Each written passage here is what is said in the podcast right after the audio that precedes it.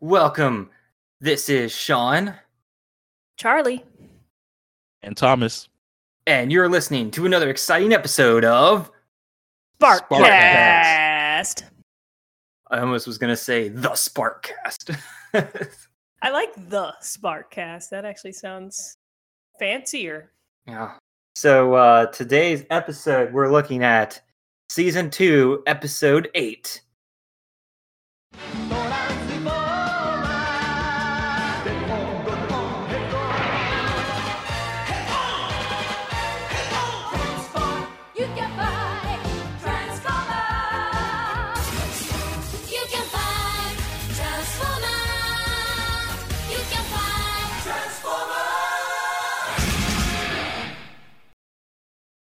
Arise Atlantis? Atlantis Arise? What is what is it called?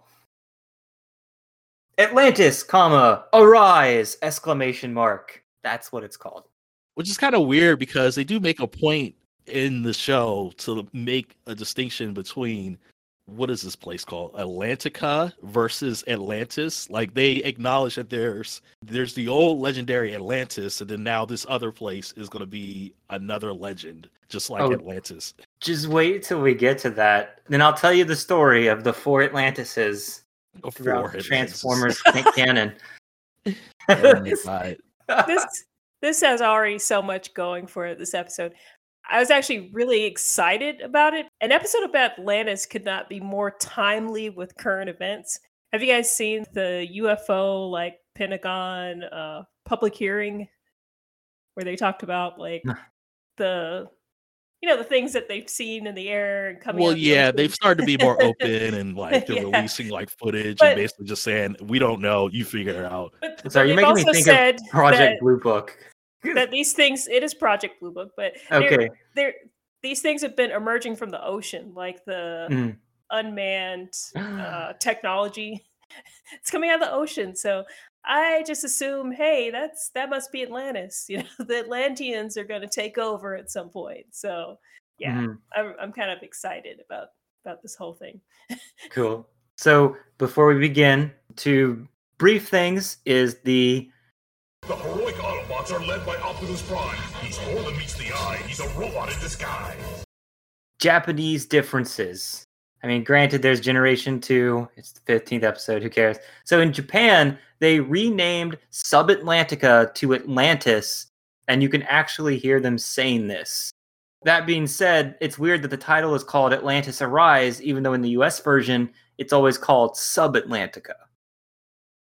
So, Yeah, it, yeah, it is weird. And the Japanese people were like, "This is dumb. It's just going to be Atlantis." yeah. It, one thing that the Japanese I've noticed do a few times to their episodes is add more walla dialogue where it's not needed or where they think it's needed. So when Megatron first blows up the rock behind the Subatlanticans king and the, his minions, they squeak as they run away when it was completely silent in the US version. Funny. And you can tell that in the Japanese version, they still use the US dialogue of the Subatlanticans. Because the Subatlanticans dialogue is only English tuned up to where you can't understand it or backwards. I can't remember which one it is. And then they do Sped it up. again. What's that? It's sped up audio. Oh, okay. So you can okay, that's right, because that's how I could tell it was still English because it was just sped up. And then when all the Subatlanticans are screaming, it's all the Japanese dub added into it. Like, see, when Grimlock is ripping through the city, there's a lot more dialogue of them screaming in horror as they run away from the dinosaur and their city blowing up. And then uh, for the cuts, they cut Megatron and the Discup- Megatron and the Decepticons hovering around while Soundwave collects his birds and them diving in the water to investigate the energy uh, it just cuts to them right as they leave the base going there. But that's only about 10 to 15 seconds. So I couldn't really find out where they cut the other 45 seconds. I actually spent too much time trying to compare them and could not see where they cut other stuff. Anyway, Talk excessive time liberty. oh god, I put a note here. Future Sean, edit this back. They actually cut out the part where Optimus is getting the warning from Bumblebee and Mega uh, that Megatron's going to DC, and then they cut the part of them breaking through the barrier to get to DC. I mean, going under there before they turned on the barrier. Sarcasm not appreciated. For the writer, this was written by Douglas Booth, who previously wrote the Ultimate Doom trilogy, along with Roll For It, Fire on the Mountain, Plague of Insecticons, and City of Steel, which we watched recently. Who wants to start with some random stuff they liked and didn't like about this show? Me, Grimlock, no like you. The entire show. I don't like Hound. That's what I don't like about this show. What? That's a deep point to jump in, Sean. Like that's that's a deep swimming pool. You no, sure I think he just off means this this way? episode. well, you didn't like. Uh, I I like how it opens. S- Soundwave's just like, "Hey, check this out," and Megatron's like, "How dare you disturb me to watch a travel log?" I was like, "Geez, got no patience whatsoever, do you?" Travelogue. I love that. I love that line. That was the best. I don't even think as, like, as a kid I even knew what a travel log was. Yeah. So So I want to point out the main thing that bothered me throughout this episode because it happened several times with weird consistency. the scale of the robots. No, that's just the series. King that's going Merc- back to what we don't like about the show and not this episode. King Murgle's or Nurgle's name. I can't tell if it's Nurgle or Murgle. I think people keep saying something different. Yeah. Um it's just the way that they communicate. So they communicate telepathically. Yes, I have. the yet- same- but they move their they, mouths. They always move their mouths like they're speaking. but then when they talk to each other, they do the same animation except they don't move their mouths. Which I Oh don't my I don't understand what is going on there. they only communicate telepathically to each other, I guess. Ah, now I get it. well, no, they communicate telepathically so that everybody else can understand them. Ah, so oh, okay. and then under even though there's also there were a couple of scenes where King Nurgle was, I guess, talking to himself, supposedly in his head. Well, uh, you would think it would be in his head, but apparently he's just speaking aloud, but projecting it telepathically so that everybody can hear his inner thoughts.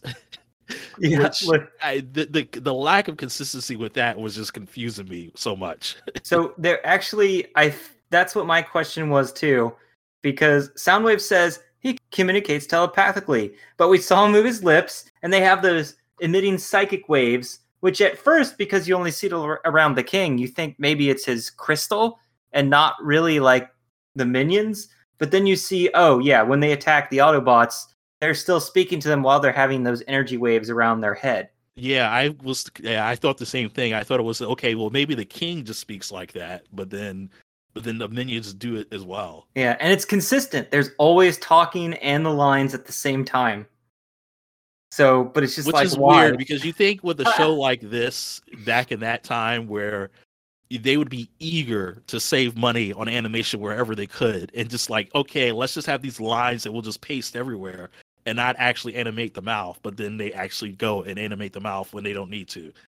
yeah, they had a complete still right there, you know, like no animation whatsoever, just like a, Yeah, a, a picture of the Sea King, and but then they just- they they waste this money even though they have a perfectly perfect lore reason to not actually do it. Oh man, that was funny. That that was just so hilarious because um the Decepticons seemed really impressed by it. Or maybe they're just stupid. Maybe he wasn't speaking to them telepathically, but maybe he was using his mind ray at the same time he was just talking to them. So I guess this point actually rolls into something else I thought was kind of like kind of weird and funny uh, as a as a viewer. Where so he tell I guess when he t- when he talks with his lips, but also well I guess in this instance he does not talk with his lips, but he's talking telepathically to his minions. Not only does he talk telepathically, I guess the way that you know that he's speaking in the Nurgle type language mm-hmm. or I guess they're not Nurgle languages, sub-Atlantican language. It's the sped up audio that we mentioned before, which I thought it was kind of funny and cool that I guess at first I thought it was like scrambled audio. Well, not scrambled. I thought it was just some weird, some kind of audio that didn't make sense. But if you listen closely, you realize, oh, he, they kind of say English words. So I slowed down the video and I'm like, okay, this is just sped up audio. Like he's speaking in just regular English, except it's sped up Yeah, and it's just funny how what he was saying. Starscream Starscream points out that like it's scrambled audio or scrambled message or something like that when it's just plain English. And he tells Soundwave to encrypt it, not Megatron. And Soundwave's like, all right, guess I'll listen to you. you that sounds like a good plan. Heard it from the start. So for me, it was just hilarious because after the other t- telepathy thing with the lips moving, like I was already like, you know, this is ridiculous. And then I get to that part and I'm like, oh, you just said put your weapons down. But then they're like, oh my God, his language is scrambled. We can't understand it. Yeah, like, that's right. really? I was like, well, well I, I, I had this, I had to rewind it a couple times. Like they're acting like it's scrambled. I'm like, wait a minute, I thought I just heard English, and I did. So I only made out the put the weapons away. I couldn't figure out what he said after that. Yeah, it was enough though. I was like, I, I heard he, him order weapons down. Like, yeah. Yeah. Was like, really, you guys can't understand that? Come on. And then So- one more point that also Mhm. ties into this again, what I mentioned before, where uh, well, it was it was a weird scene, period. So Starscream's outside with Megatron as they go to kind of like attack DC. That we'll Mhm. talk about that later. But Nurgle goes back in. They're trying to he's talking about like double crossing them or whatever. Somehow Starscream Nurgle's walking back inside his base, but somehow Starscream is able to beat him from being further outside with Megatron, get back into the base, and then manage to hide around the corner before Nurgle makes it back inside. And then Nurgle's just doing his telepathic thing, just spoiling his whole plan by just telepathically broadcasting it out to, I guess, anybody who would have been nearby, which is Starscream in this case which I don't get because they already established that there's a difference between the sub-Atlantican language, which is the sped up audio, and then there's a difference between what they translate to whoever else. But in this instance, he's talking to himself in the translated language so that Starscream can conveniently eavesdrop on him. Thought totally should have been in sub Atlantic and, and shouldn't have been in, in Mm. English, but Yeah. go figure. And I'd like that one betrayal scene though, where you see the uh, two scenes back to back where they're like, Megatron, why are we not betraying these people? And he's like, they still have a purpose, then we'll betray them. And then you go back to someone else questioning Nurgle, and he's like, why are we doing this? Ah, don't worry, it's not convenient yet to betray him. So they're both just like ready to betray each other when the time is right. yeah. And both they're both getting questioned by both of their like second in commands, basically.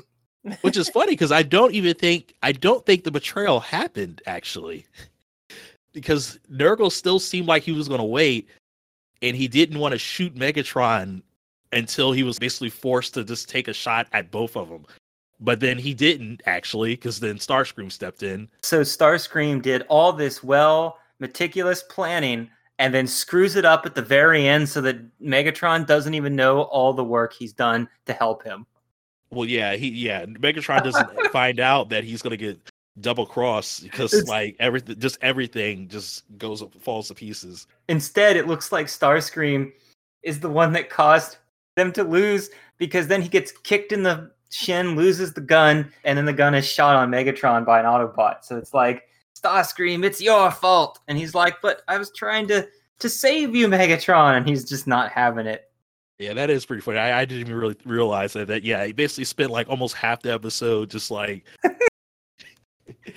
well, actually, all- not even half the episode. The whole episode, because he was he suspected them from the very beginning. and then he got caught. He gets caught and gets uh trapped. And then when he comes back, he doesn't get back in time to warn Megatron because he's already fighting Grimlock at the time. Right. Yeah. So I- I was gonna mention something quickly because this is the very beginning. Uh, I like how the scale. Did you notice that Bumblebee is very small, wrapped around Grimlock's foot when they're playing football? Oh yeah. And the oh, and the thing, football game. And this football game would be so dangerous as a human to play against large metal robots. I mean, Grimlock almost snaps his jaws at Spike. like, he Yeah. just killed him.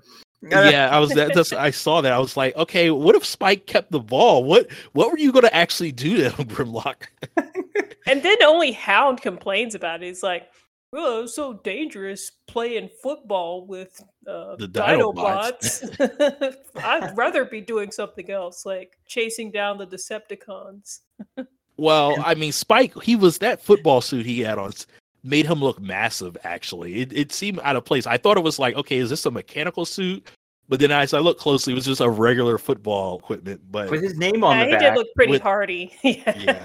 on the front, his name was on the front, and there was a an S on the back. I guess. Yeah, you, you could see where his future son will get his father's fashion sense and just put a giant D on his chest for his outfit he wears every episode. No football jersey looks like that. Uh. I think got that a little wrong. Oh, and, and and speaking of scale, the arc is in the background, so you can see how large the football field is. This is not a human-sized football field. It is a football field on the same scale to fit Transformers. Can you imagine how huge that football field is? uh, not even just the regular Transformers, the Dinobots. Yeah. I mean, I don't even know how the football that they had was massive.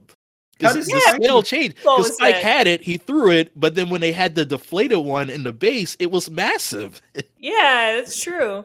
I thought it was funny when Hound catches the football as a jeep. Yeah. Oh yeah, right. That's the some best. Those are the best kind of Transformers like faux pas that I love. It, it just was so silly. He just throws it onto the windshield and it just sticks there. It's like, I got it, I got it. and then he goes like he runs. He's a he's a jeep. He can drive wherever he wants to. But for some reason, he drives right into um Slug the tr- the Triceratops' face with the ball. Yeah, it gets crushed. oh man, that that was just silly. Yeah. So I do want to mention something that was confusing. It's not really an animation error, more like planning and directing. I'm like, when did Spike goes on this mission to go underwater, right? With Bumblebee. With Optimus's permission, of course. And Oh, yeah. when did Spike change into his regular clothes? And and how did Bumblebee empty the water from his body so that when so like when they got to land, like like so so uh, what did they do first? Did they first drive to Spike's house so he could get a change of clothes to get into his Oh, aqua my tub? oh God. god. And then in the Jesus. car, then it's just open the door. Does he just let the water in while uh, like let Spike change and then lets the water in because he's automatically in his you know trunk and thing that won't actually let him breathe because he's got that thing yes, yes, that yes. collects water, but he has a thing on the back of his Right. thing for actual breathing, so it doesn't So- make sense. Art artistic wise, There are there were multiple scenes where I don't know. They must have had a lot of material. They just made the cuts where they needed to make them. There Mhm. are multiple scenes where, like the Starscream thing, where he's outside, but then he's all of a sudden inside before the other guy. There are multiple scenes in this episode where the timing of placement of characters does not make sense at all. Like it's Yeah. contrary to a previous scene. But with Spike, which is funny because all of a sudden he's all covered up in the football suit, but then all of a sudden he's bearing it all. All he he's just in a speedo all of a sudden with his scuba equipment. But then yes, he has on I guess it's called a regulator that they put in their mouth so you can breathe underwater or whatever. yeah. You wear that, you can't really speak clearly. But yeah, he's just speaking like regular English underwater. Like yeah. And then when no he when water they- effect at all. And when they leave the water, he just immediately gets out of the car with his regular clothes. I'm like, how'd you get dry? And Here's- it's like you left the, you had to open the door to get everything in. That means even your change of clothes would have been wet. And then it happens again at the end of the episode because he's naked again at the end of the episode. The thing is, I think Spike just has an all over suit with the speedo incorporated. It's just like a bodysuit that he slips on over himself, oh and my goodness! it's, it's just printed with you know like I can't his- his imagine- own body. Does I can't have a- his imagine name on the back of that too? I can't imagine being a transformer and a human is just like, I'm gonna take off all my clothes and change into new ones while I'm inside you. And you'd be like, "Dude, what? No.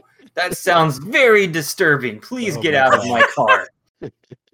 Get out of my compartment. That, that doesn't feel good. Yeah. Just cheeks all over those seats. So, one thing that's kind of funny is Megatron and the Sub-Atlanticans are working together, so they power the base. They give them basically energon cubes or help them make the base even more powerful. The Sub-Atlanticans. Now it travels, and they don't know where it's going. So Bumblebee pulls out his giant grid laser-based GPS system. It's just this giant screen in front of him that's a laser grid, and he's like, "Ah, "They're going to DC." I didn't even know like I didn't realize he was using something. I just thought he looked out to sea and he was like, "Oh my god, they must be going to DC from the direction they're going." Yeah, he used some Like- kind of GPS laser grid thing. I like I like the locale, you know, like eh, how they now this is we can look at it and be like, okay, what is wrong here? Because we live in this area. we know what this is supposed to be like. And I started looking There was one glaring, Oh, I do glaring have thing as, under as a, a person native to the area. Yeah, what was that one? So I I I thought it was kind of interesting that they were going to go to DC, and then not only was it DC, you know, I guess they were also in Maryland because they're driving through to get to DC. But as the Autobots were on the highway, they pass a sign that basically, you know, on the highway you see a sign that says the city is the different Oh yeah, cities yeah, I saw that way. one. I, I paused to see that one sign that kept flying by that you couldn't read fast enough. And so I there was a yeah. there was an arrow pointing up that said next to it said Baltimore. yep. There was Yeah. an arrow pointing to the left next to it said DC. Which okay, depending on where you are in Maryland, that would be normal.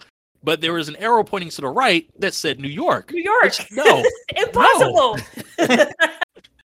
well, maybe So- you're in New Jersey, right? I gotta say, I was but Baltimore would never though. be above New York. Oh, okay. Yeah. Well, I I was impressed though because I'm like, you know, maybe someone from Japan actually, you know, came to this area and they remember the cities at least that are were on the signs because that's what you normally would see. But yeah, Yeah. that that was totally crazy. It should have been, you know, New York at the top, north, Baltimore north, yeah. DC south or something. So And I then- saw. Sorry, go ahead. And then the Chesapeake Bay sign was Which which makes sense 'cause they're you know they're dealing with the Atlantic Ocean, so that yeah. Both Chesapeake Bay signs, right? Oh no, I only saw one of them. So, So the one of first one says. Chesapeake with a P, Okay. Chesapeake Bay exit, and the next one says Chesapeake, but under it says Bay exit. So instead, but the instead of a P, it's now F, so it's Chesapeake Bay. Oh yeah, no! I saw that. That's awesome. I wish I'd seen that. I gotta go back and look now. And when you get to DC, you guys know what DC's like, right? You, with the 20 lane highways throughout Oh. buildings that are you have to, I guess every building has to be 20 lanes apart from each other. oh God, I wish, I wish. I like I like how they were like, we're almost there, and they're like in the the mixing bowl. There's like all these different roads. of like, uh, yeah, you guys are gonna be there a while. And I don't know where they landed. Like Megatron lands in front of th- the White House or the Capitol. I think he lands in front of the White House because he It shoots was the White fence. House. Yeah, and then it, I thought he was going to be like, "We're here now. Let's take over their government, central government." But instead, it's like, "Well, we're here now, and now we're just going to run into the city, even though the seat of power is right behind us." Get the Yeah, so confused by what they were doing because it looked like okay they busted into the white house courtyard and then um meanwhile though they set up some kind of dome what was that dome called? Like a invincibility dome or something? Oh yeah, They- like they some set like that thing up in like alexandria somewhere. It was like somewhere totally different. I was like what? Uh, that happened like a second later. They weren't even anywhere near the white house anymore. So yeah i have no idea what the plan was there. When they made the like force field i don't know what they had closed Eh, they had the washington monument closed in and then i don't know what else it was just it just so arbitrary Yeah, so I actually wrote down the landmarks that appeared in DC, other than, of course, the 495. there's the White House. Uh, there's the Washington Monument, and I was like, was there a ring of flags around this in the 80s? Because it's not there now. But I'm wondering if that's how it looked like in the 80s. Like just I wonder if they, I think they do that sometimes. I don't know if they, they don't do that all the time, but I think sometimes they do put up all the flags. and then there's the Lincoln Memorial and the U.S. Capitol building. Okay, I didn't catch the U.S. Capitol building. I think they confused the U.S. Capitol with the White House. I did see that all, where they are in lo- rela- relation to each other is not the same. So I posted a still in our general chat Yeah. Okay. of uh, as they were the Autobots are en route to DC to kind of like stop the Bumblebee, you're driving over the line. Subalanskins. But they- they this this shot was very they must have rushed this because Bumblebee and Hound are pictured, and what we're looking at, they're in their vehicle mode, and they are like completely like deformed. Bumblebee has like a flat back, completely almost. And in Hound, I don't know what's going on with Hound. He's supposed to be a Jeep, but this isn't a Jeep at all. It's all like completely hardtop And it's colored differently. and there's a ledge. He's got like some kind of weird like ledge step on the side of him, Yeah. I think and it's, it's just um, like all completely. honestly, It's what- called a rush job. they had Yeah. they had Hound, but then they had uh, what is the guy's name that has the? It's like Hound was there, and then the guy who has the Huffer was there. Hummer, the Hummer. Um, is that Brawn? Which guy is that? Yeah, Brawn Uh, is there. I was- yeah. I, was actually wrote Thomas Brawn is back because I know you don't like him. there? But they're they're both Yeah. green and they look Jeep like. So I think Mhm. sometimes it was him and sometimes it was Well, he's green and yellow, I think. Brawn. So- it doesn't it usually just shows it green though. It doesn't have like much detail or anything, but but one's a Mm-hmm. Hummer and one's a Jeep. And I think like, Okay, I yeah, really I think we're looking up. at Brawn. Yeah. yeah. But I was Yeah, getting 'cause- really mixed up too. So I'm like, oh, what the eh, well, this I thought uh, too doesn't. similar. Well, who always has the gas can on their back? that's that's Uh, how. Well, Brawn Huffer, has a tire on top, and this is yeah, this has a tire on top. So I think this Okay. is Brawn. Yeah. But uh, why would they use two characters that look too much the same in the same episode? Well, they didn't have to should've look the same if they made Bumblebee completely round instead of like a square on the back. Well, Oh, also okay. they would animate based on the max number of people they could afford each episode, and so if this person voices this character, we'll make sure to also draw the other character in there that he voices in case he has lines of dialogue. Oh, that would make sense, I guess. because they would always record together, but I think it maxed out at like six actors per episode Hmm. or something like that. It might have been seven uh, or even eight, but I'd have to look back into that again. So I wanted two things. One that I'm just confused about, and another that I thought was hilarious. So eventually, Optimus is like, "Oh, we're defeated. We need the the Dinobots who we were playing football with earlier." And Grimlock's just like, "Ugh." He's like really pompous and annoying. Anyway, that's not what I was going to talk about. I was like, did he not learn his episode, his lesson in the prior episodes where he almost betrayed them to Megatron and found out what a dick he was when the world almost exploded or something? so, and so anyway, the funny thing is they're like smash, smash the force field, and and then it just zooms in to Stegosaurus's face, and he's just so happy to cause destruction. His face is like the biggest grin and dumbfounded eye look, and he's like, "Yes, I'm so happy," and then just starts whacking the crap out of out of the shield.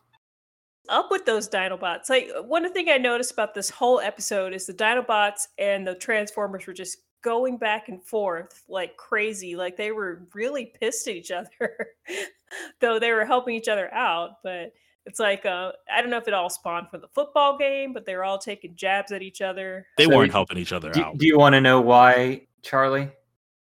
Um, why? they're they're eventually going to do a two-parter called Desertion of the Dinobots, and they wanted to plant the seeds early of the Dinobots not liking working with the Autobots Yeah, the for season two. honestly seem like they're somewhere between Autobots and Decepticons. they love destruction. They just want to go but they're not bad. up, but they're not. yeah, they're just they're just you know dumb cavemen, I guess. Transformers are a little bit insulting to them. Like there's one point where Optimus Prime is saying to them to like, yeah, go out and act prehistoric. I'm like, dude, what was that supposed to mean? yeah, I think that's that's to me that's the main issue is that the Dinobots are extremely dumb, but the Autobots just they don't they don't care. They just like you are dumb, and they'll tell them to their face and like treat them like crap because they are so dumb. Which is like okay, don't make it worse because they're they're so dumb. You need to you know handle them a little bit better than you are. I think the Optimus Autobots are jerks to them. Optimus might be the only one who treats them like you know correctly. I guess. No, he treats them like crap. No, I thought he was- Makes, he makes jokes like about how they they suck, like and they're better. Like, What?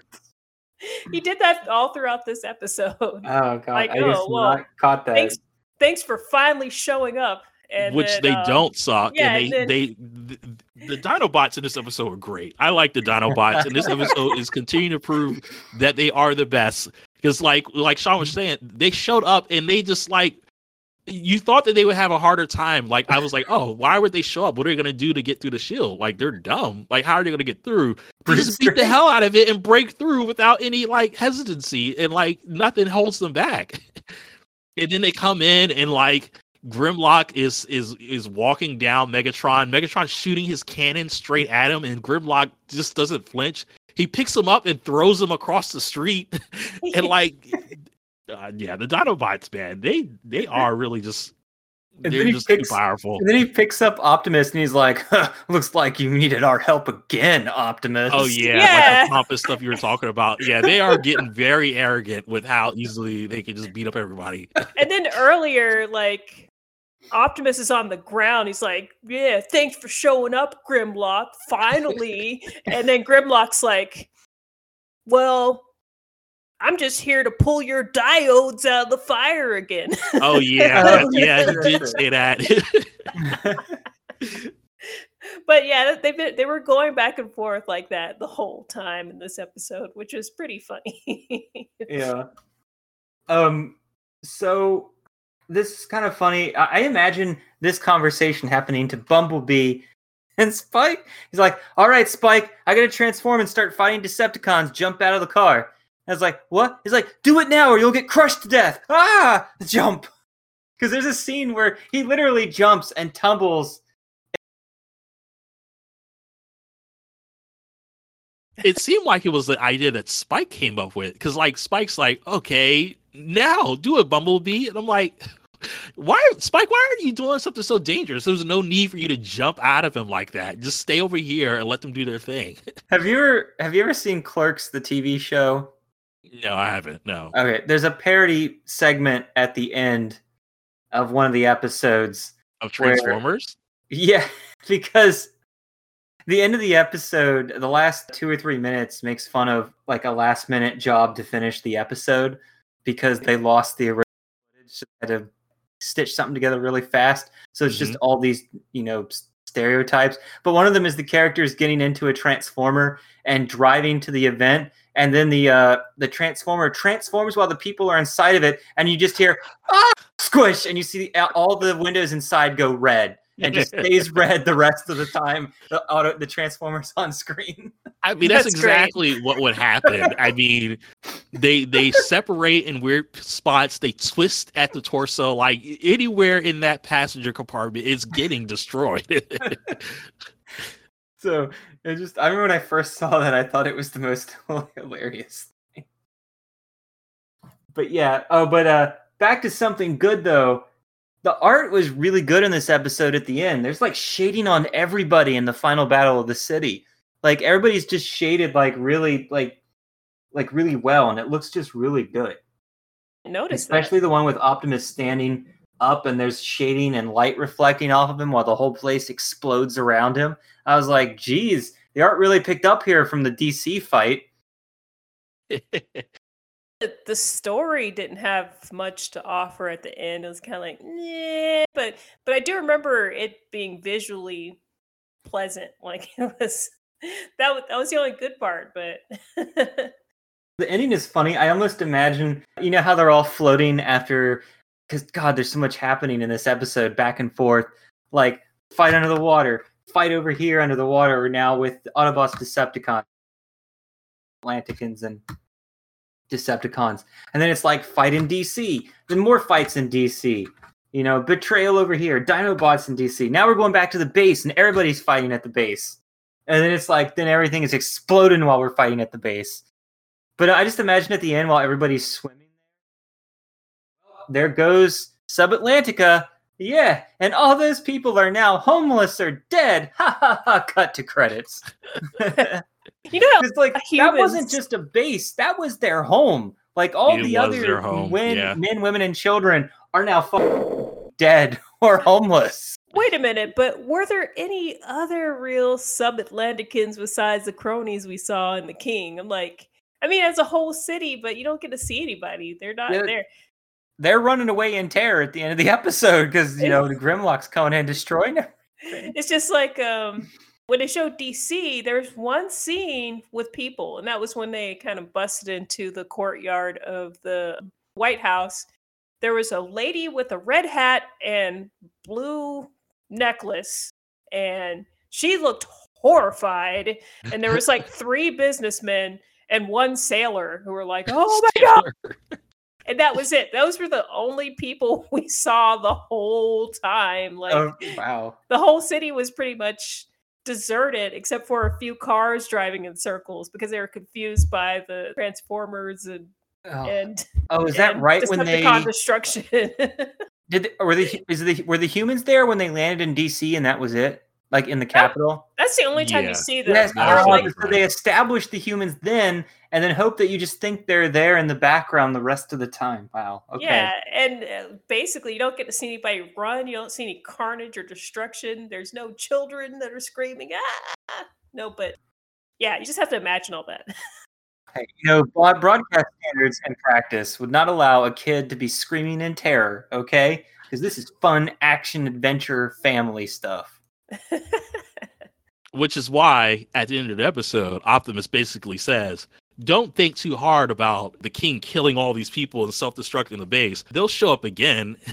So he basically implies you don't have to worry that they're dead. They're all alive. They'll be back. It's a cartoon; no one dies. So, Sean, I want you to kind of explain something to me.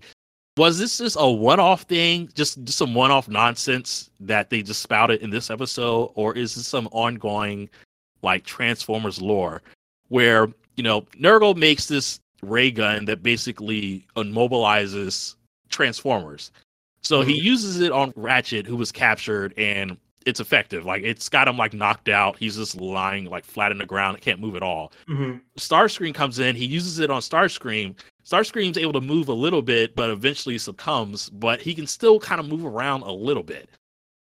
Yeah. Oh, so Nurgle mentions completely. that okay, maybe it doesn't work as well on Decepticons as it does with Autobots, which to me basically implies not only are they Transformers, there's some a- anatomical differences between an Autobot and a Decepticon, which I find hard to believe. Maybe But it's genetic. You know, Decepticons are genetic. Like, remember when the Insecticons left and they're like, oh man, they're, They're not genetic. They can change sides, and they change their I'm making a joke because in a past episode, they're like, the Insecticons will just get back with Megatron again because of their whatever robotic genetics, you know. Oh my god, The that's next, next right. thing we know, we'll be measuring their skulls and, you know, trying to figure out who's going to grow up to be a Decepticon and then toss them in the flame pits if they are. tree that was marked with the Decepticon logo. Unfortunately, the logo was the wrong color in that episode, which made me think that there was some kind of in between race between the Decepticons and the Autobots. But it, they were really just Decepticons. The Insecticons are naturally Decepticons, and yeah, I guess they Okay. belong to the same heritage Yeah, of the- robots. So All right. So I will chalk that up to just random nonsense for this episode that they decided to I- throw in. I would be angry if they are genetically or not genetically different. if they are mechanically different than Autobots. Than that they- Autobots. that the vulnerabilities are different. I'd be upset. Bumblebee and Spike infiltrate the underwater city from just going underneath it and just swimming up into a pool. Yeah. How many times has that happened in like any type of movie? Yeah. about an underwater anything. Yeah. it seemed like it was like the main thruster for that entire city because they were able to lift the city up out of the water and like propel it. It seemed like they were going up into where like the turbine basically would be stored. I was like, I don't, I would never swim under there. yeah. The, the, oh, the so there's one thing that was really hilarious when Megatron first gives them the energon cubes to power the ship. You see a conveyor.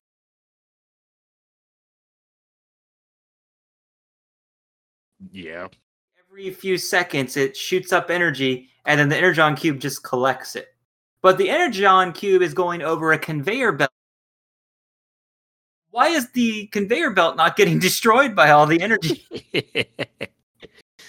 Special, um, what do you call that material? It's Kevlar, um, Kevlar and titanium and and it's Uh, cooled Obs- down by the obsidian, water. yeah. Um, obsidian water cooled. it's, Um, That's it's just got a mirror asbestos finish. It, it reflects. It reflects energy back. now you guys are starting to sound like me where i just make up bs excuses as to why this can exist Oh my god. this this is heavy duty um, Decepticon equipment. You know, they they know what they're Mhm. making. do you guys have any more stuff you like or didn't like about the episode before we go to animation errors I think I have one last point, which this is going to be not only is this what I thought was kind of weird and really what's wrong with this episode, this is also going to go to what's wrong with the show. The sub Atlanticans are approached by the Decepticons. And they don't do anything. The Decepticons kind of come up to them, and the sub Atlanticans are just kind of like wondering, like, okay, why are these people here? Are they going to do us harm like other people do? And then the Decepticons fire. So then, well, they don't fire. They prepare to fire, but then the Sub-Atlanticans beat them first and fire back. So they criticize them. first he, well They he were flies critici- at them go ahead Say it again. Starscream flies at them first because that's in my stupid moments.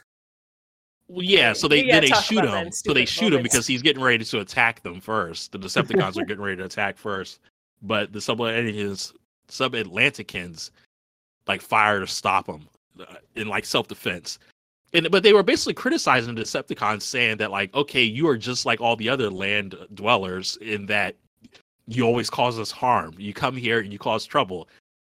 But then later on, they com- they criticize them for attacking first. But then as soon as the the Autobots show up, they immediately fire upon them. I'm like, okay, how did you all of a sudden just become so bloodthirsty? Like you're you're being hypocritical, saying that like all these other people are coming and causing trouble and shooting at you, but then you you, you meet somebody new and you just immediately shoot upon shoot upon them. Yeah. I think that just like, yep, every one of these people, every species basically are just bloodthirsty. From the humans in the first episode that attack the Autobots with wrenches and tools to Hound to the Decepticons and now these Sub-Atlanticans. And then they get so evil, they're like, yeah, we'll help you take over the city of power in, in America with our giant ship. Yeah, they wanted to enslave the whole world. I'm like, man, who hurt you? Majorly disappointed. I thought they were going to turn around that king, but yeah, just I thought he had some good in him at the start, but Yeah. Yeah, go figure. Uh, it, it was all gone with the But Decepticons. yeah, he did. He said he wanted to enslave the world, and he would blow up his entire people. now that didn't make any sense to me Oh at yeah, all. that like, was yeah. I didn't understand why he was doing that. Yeah, like, no, well, nobody should ever take us over, so I'm just gonna blow us up, so there's nothing left, including he he- myself. He, basically implied he would rather commit suicide or self genocide than have somebody else wipe them out first. I've just made that no sense. God, yeah, that was uh that was some weird stuff right there. Animation errors. I think Thomas already mentioned this. Starscream doesn't fly to DC, but then is there for the. I don't think he's there for the first battle, but is at least there for the landing or something. Or no, and then he's somehow back at Sub Atlantica to sneak around. I guess what is it? Sub Atlantica flies to DC. I guess they're at the water. The Megatron and some of the other Decepticons leave. But then yeah, Starscream is is back inside somehow. But I mean, I guess if he's there right there at the water, I mean, he's a flyer. He could probably Yeah. get to the battle pretty quickly. Because I don't think he actually lands with everybody at DC. He but doesn't. then after no. he's but then after he's struck by the gun, suddenly he's able to get back to DC quickly. I, oh yeah, because the Dinobots blew up the barrier, so he could get into DC now. Okay, yeah, that's right. He was hit with the ray, so he shouldn't be able to do anything. He's disabled. He can move slowly, but all of a sudden he can just fly and fly all the way to DC and get in a fight. Because the because the, the gun isn't destroyed until after he does all his stuff. So they just Yeah. completely skipped over that. Or And maybe it's that auto maybe it's the Decepticon anatomy. Maybe the ray wears off. Yeah, that's what I was just gonna ask. How did he get back? We never see him getting healed. yeah. Or anything like they that. They completely just skipped over that. Yeah.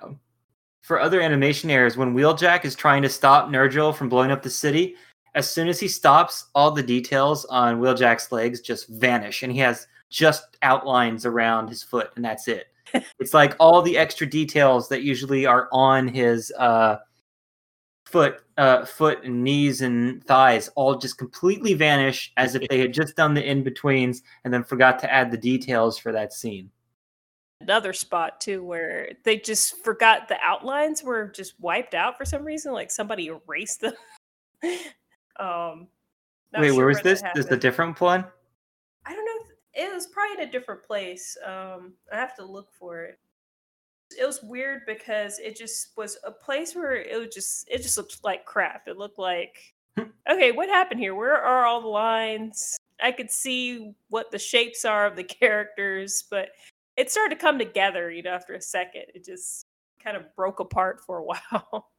One another thing was funny is in the beginning when they go, it's an underwater city, it cuts to the Decepticon base instead of actual Sub Atlantica before going back to them under the water and then like staring at what you think is their ship they just left out of before actually showing the city. Okay, I'm glad you brought that up because I noticed that, and I, you know, I'm not a Transformers expert with the imagery, and you know, there's so many errors and stuff always changes visually, so I, mm. I just get confused sometimes. When I saw that, I was like, "That's the Decepticon base," but then it was quick. So then, then they actually show a little bit more of the actual Atlantica, and I'm like, okay, maybe they, maybe I just didn't see. Maybe it was just a bad angle, but yeah, that did just look like the Decepticon ship, which is also underwater, right? Yes. Yeah, that was weird. and and I already mentioned previously the Chesapeake and Chesapeake lane and DC somehow having like I looked at the lines there was almost 20 lanes 20 lanes. buildings they just didn't want to do anymore it's like this is so hilarious before they turn on this shield the sky is actually pink in a little area because they accidentally used a frame of animation earlier as they were flying into the dome before they turn it on and actually used the wrong background first from after they turned it on but used it before. So that stood out to me when I first watched it. I was like, why is the sky so pink right here? And then they turned the force field on. I'm like, oh, okay. I didn't get that one. Did you guys have any more? Charlie, Thomas? No. I can't think of any besides the mouth moving with the telepathy. I mean, it looked like they were there were words there. It was Yeah. definitely meant to have word speaking, but uh, they could have just been moving arbitrarily. I couldn't The lack of consistency telepathy, between yeah. the telepathy communication, yeah. Whether they're using lips or the sped up audio or nothing. Yeah. Yeah. Are are they talking or using telepathy? Because they're doing both. They're using their little beam coming out of their heads and they're hmm moving their mouths at the same time. Reverse ventriloquism. For retcons, in a future episode of season two, we're going to encounter mermaids. Yay! And in the future Japanese shows, the first one, Headmasters, has an abandoned continent lost to the sea called Lumeria, which the Decepticons use as a secret base. And then in the second show, Super God Master Force, one of the pretender Decepticons is actually sealed inside Atlantis itself and breaks free in the first episode. And in the third show, Victory, we'll see an abandoned Atlantis that somehow still has energy in it that the Decepticons want to steal from. So, four Atlantises, only one with people still living in it. And that's not counting the manga, which I think also has an Atlantis.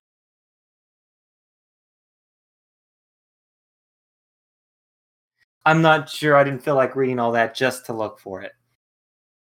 Least look the same, or are these all four distinctive Atlantises that look different? Oh yeah, they're all four completely different shows, and they're all supposed to be completely different places. Though two of them are actually Atlantis. The Master Force and Victory both actually are supposed to be Atlantis. Whereas Headmasters, it's Lumeria, which is totally not Atlantis, right? It's just another continent that was lost to the sea. I think it's okay that this is called Atlantica in this episode. I, I'm pretty sure we're gonna in, encounter another underwater something, and it's best if they name them differently. Hey, boys, we're gonna be movie stars! So, did anybody think there was a main character in this episode? Yes. I only remember Spike and Optimus from the Autobot side, and sometimes Bumblebee and Wheeljack, but it focuses so much on the Decepticons and random Autobots and Subatlantica drama. The main character in this episode was Spike Speedo. Oh my god. Hey, I actually wrote Spike is everywhere, but I don't think he did a single thing in the episode. yeah, not really. I think they're trying to like. Bumblebee was trying to be the main character, and he has a you know a little bit of bravado in this, where he tries to be a hero. Like he does a couple of tackles, and I Who think who saves Wheeljack? Is it Bumblebee or Spike who helps save Wheeljack when he's or Ratchet when he's paralyzed? Uh, It was Bumblebee. And Bumblebee, and Spike were together. yeah. But I don't know if Spike did anything or was he just there along for the ride again? Well, Bumblebee tackled Starscream, I think, and then Spike actually helped Wheeljack get himself together, you know, with his mechanical Ah, skills. okay. Right. I was thinking that I was like, yes, Spike finally did something. He's not useless. But Bumblebee was his attacks were so boring. He did like two different tackles at two different times. Mhm. And now I see, I was like, hmm, now I see why the football game was at the beginning and why that was significant. It was just Was like it? that taught him how to it taught Bumblebee how to be brave and attack, you know, You're by just- tackling. just So amazing writing. Just we went right over our heads. you see some more there than I did. because he goes right for the legs. He like does a leg tackle thing on each. I don't know what that's called in football, but it just looked like okay, he's doing football tackle. So I actually wrote that the main character was possibly Starscream. Because it focuses on him trying to prove to Megatron the entire episode that the Subatlanticans cannot be trusted, even though Megatron doesn't care because he already plans to betray them in the future anyway.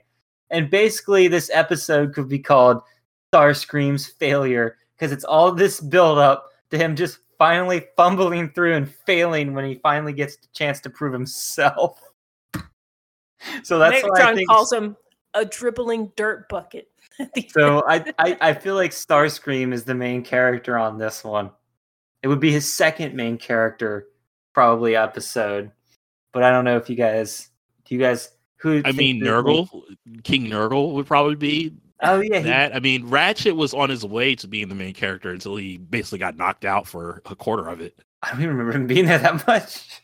Well, was it Ratchet or no? Not Ratchet. What? Yeah, was it? No, Wheeljack. Wheeljack, okay. And then uh yeah, Starscream Nurgle. Does Megatron have a lot in here, or is he just because he's a leader, he's always doing stuff? It- Um, it is kind well, of yeah, he Megatron- doing stuff. He's basically leading the effort to power up the base and the charge or the the the the um, attack on DC. He had some good one-liners. Like there's a part where he took Lincoln off of his memorial seat and then he used it as his throne. And he's like, "This throne was made for me." but I didn't Uh, realize that that tho- those were two separate pieces. Yeah. I didn't either. But but wow, he, he sure did set Lincoln down gently. It didn't it wasn't like he threw him or anything. He's Yeah. like, All yeah, right, he, out of my way. respects history. yeah. I don't think B uh, broadcast of the Lincoln Monument. They actually reused that, I think, in in All Hail Megatron. I think he actually sits on there again during that comic storyline when he takes over the the the USA and most of the planet because the Autobots aren't there. So, what do you think? Starscream and Nigel is that the Nurgle? Is that the consensus, or some of Megatron too? was trying to have a few lines in there telling people not to destroy history, you know, while they're shooting at things. But yeah, I don't know. It was- did this really focus on anybody? Everybody was just all over the place. Just Hmm. it was so um yeah, I would definitely go with maybe King Nurgle just because we saw so much of him. yeah. All right, it's got to be at least two to approve it, Thomas. Yeah, Nurgle. So Nurgle, the one, the character that shows up just once, is the main character of this episode. It's not Grimlock? You know, the shit he was talking the whole time. he only shows up at the end as a dot.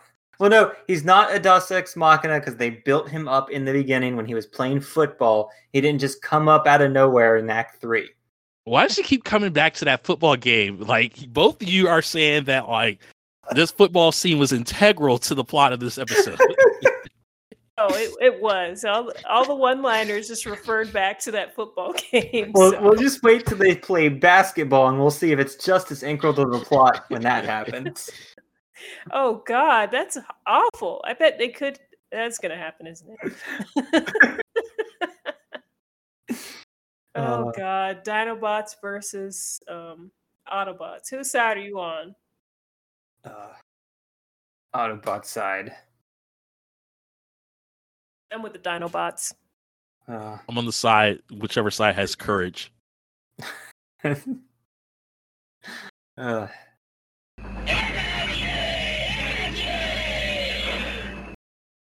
Megatron's energy. So technically, the plot for Megatron was he wants to steal Subatlantica's energy for himself, but not before he gives them some, uh, but the technology to actually mine the energy themselves to use for their city, so that he can then conquer the Earth with them first. And I guess once all of Earth is conquered, then you can just take all the energy you want. So, or at least starting with America. And you know what? The energy is still there at the end. The subatlantican city was blown up while it was trying to flee DC. So that energy pit is still out there. Megatron to just could just go over there all the time and get extra energy for himself. Especially now that there's a city not there protecting it. So I think he probably wouldn't be interested in that for the same reason why he didn't immediately like turn on the subatlanticans. He was basically using them for free labor. Like he was going to use them to basically take over the world because there were so many more of them than than the Decepticons. So he's like, okay, let, I'll let you do most of the work, and then I'll I'll I'll take over. I mean, they're don't both think thinking wants- the same thing. Like the Decepticons will take over DC, and then we'll just come and knock the Decepticons out of the way and, and take over the, the world from DC. yeah, go figure. Great plan, guys. Great plan. Yeah. And then uh, I like how Nurgle's plan was like, well, we'll betray them after we invent some technology to betray them with. I do what I want when I want! Starscream's blunders and other stupid moments. The first thing I have is how did Spike and Bumblebee not warn Optimus in time? They follow Nigel into Nurgle into the city. He walks in and they follow behind him to get into the city. It cuts to him about to shoot Optimus, but Bumblebee is now transforming and driving through the city as if he has to go really, really far away when they were just right behind the guy. Anyway. And now it's time for Starscream's Stupid Moments, a four part series. four part series. What? Okay, part one. Like when the Decepticons first see Subatlantica, Starscream goes, "A city! Fly right at it!" Or gets shot. Gets shot. Doesn't even have a plan. Part two.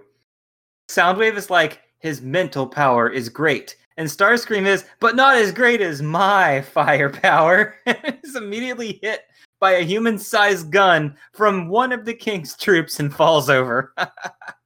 Defeated by a human type weapon. Part three Soundwave's like Autobot detective. So Starscream says, and quickly eliminated, and immediately gets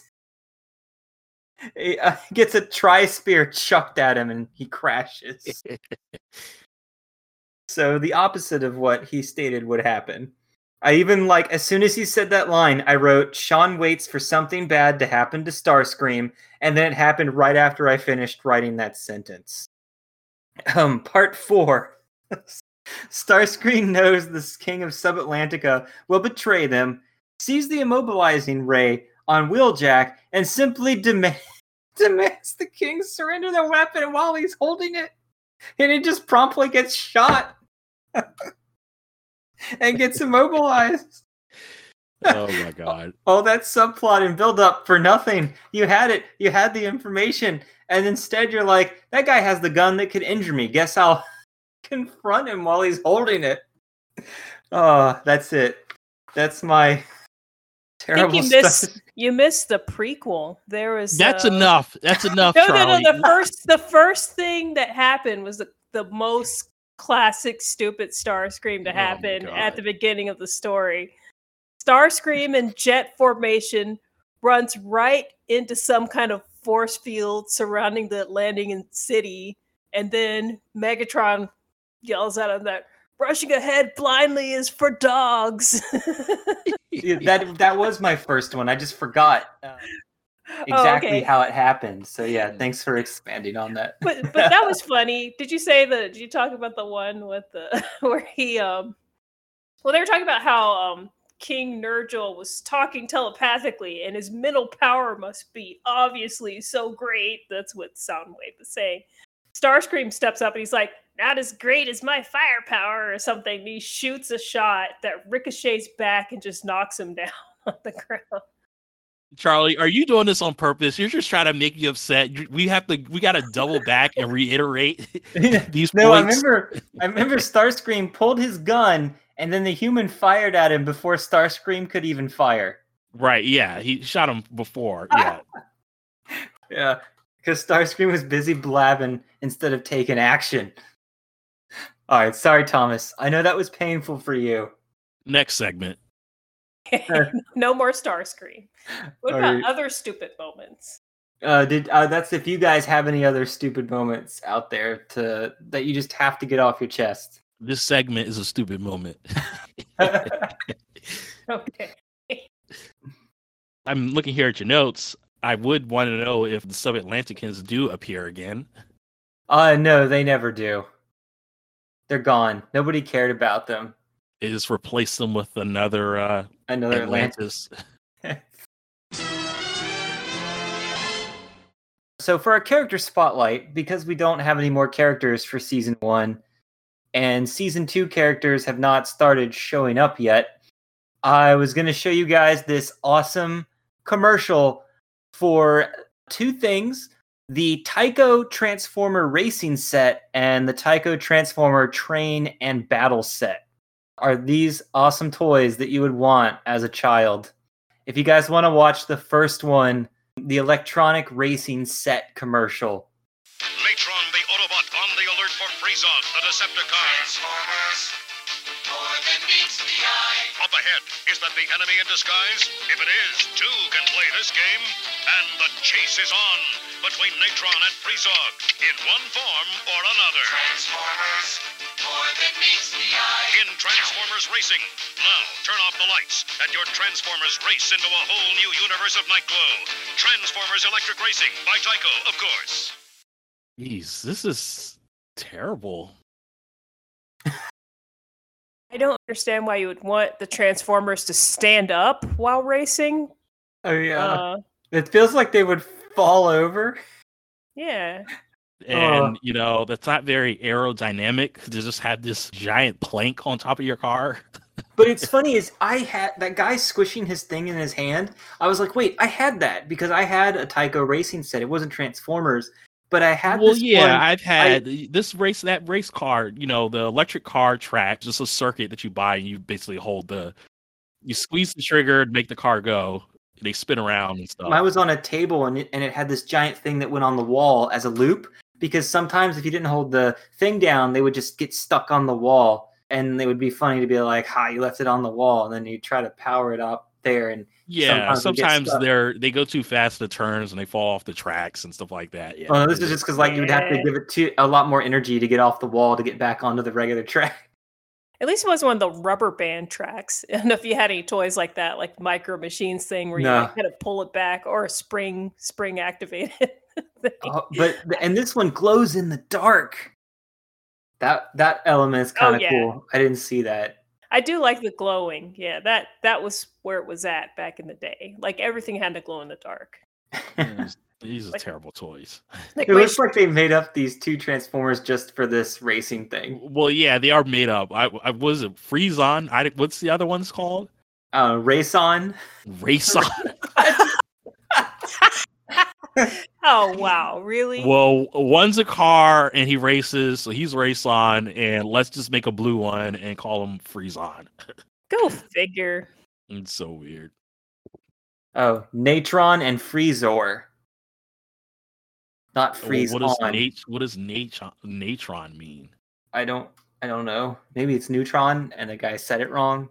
Sounds Japanese. Yeah. And then there's the electronic train and battle set that you can also buy. If you guys want to watch that real quick. The Decepticons are invading your command post. As they storm the power station, you counterattack with a new secret weapon you control. A speeding Transformers train that's more than just a train, as every car transforms into a Hawk Fighter weapon center. Proton laser. Search mode switched. and ready for action and in position to cut off the enemy's escape. Your Hawk Fighter attacks with supersonic speed and saves the power station. You won today, but will you be ready tomorrow? Transformers Electric Train and Battle Set by Tyco, of course. That really stupid. I was like, the train thing is kind of cool how it opens up and becomes a space shuttle with wings. I was like, okay, that transformation is kind of cool. I'm what I don't sure understand liked- is like this this is an extensive set. I mean, it comes with the Yes. train that ch- Yeah. that changes I- to a plane and all these other accessories with it, like some kind I of I like all the stuff. I mean, just folding little things out and so little why are little guns, but the, it looks dumb. Like the mm. whole they make all overall these thing. toys and put this in this box set? They're asking people to pay a bunch of money because this is a lot. that looks like it's Why- four hundred bucks. Why? how is this just knockoff stuff? It has the Transformers name on it, but none of this is Transformer stuff, really, except the tr- the train. But like, why? Why wouldn't they have like Astro Train or Starfire or something? Like, why is this all just made up knockoff stuff? It's also licensed to Tyco, so they're probably just giving them the permission for the name, not for the actual the Transformers name, and not the actual characters themselves. That's weird. Because Tyco is not actually owned by Hasbro, so they were probably just some kind of thing to keep the brand going because they didn't know how to make their own racetracks and train things and stuff like that. I mean, did Hasbro decide to do the animation for them? Because it looked like that looks like the little Transformer cartoon that they had. uh, Yeah. up. Which also it, it starred two made up Transformers, which are not anywhere in this set. That's what made me think they didn't have the license to to that. But here you go, Thomas. If you want the Tyco res- racing set, it is three hundred and fifty dollars on eBay. Of course. the Charlie original price spot on. it would have been because there was this Lego set that I wanted. Like um, it's called the Lego Flight Set, and it had like this monorail track and all this stuff. I, I, it's like a whole airport, just all kinds of stuff, and that was four hundred bucks in the Sears catalog. I knew I was never getting that. I marked it as like you know a Christmas thing I wanted. like I circled it. That's what my mom would do. She'd buy things. She'd get things for me that I wanted from the Sears catalog or the J.C. Penney catalog. but yeah, I, I knew I was never getting that. It was just way too expensive. Yeah. Oh my god, Thomas, stuff. that was the one I had. You just shared for me the one I actually had as a child. Okay, I'm about to say, is this the one that you you That had? 'Cause is the one I when you described it. I was like, I know exactly what you're talking about. I've seen the ones that go up. in, It is like, super. It was super cliffhangers. It had a loop and a thing for the wall and all the yellow stuff in there. And I'm erasing it all the time with my sister. That was the thing I had. And oh my god, it's three hundred sixty nine dollars. Why would you do that? Just buy one of the newer ones. Like just because it's old. You know what? Screw your nostalgia. I'll go buy the Sonic one I shared for you. Okay, but Even the new all this- ones, the it's new ones aren't going to produce cars. that that electronic smell that you're looking for, like the old ones will. Yeah, the burning smell. yep.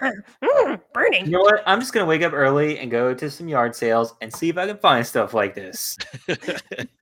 Oh yeah, I would love to play with that. That looks awesome.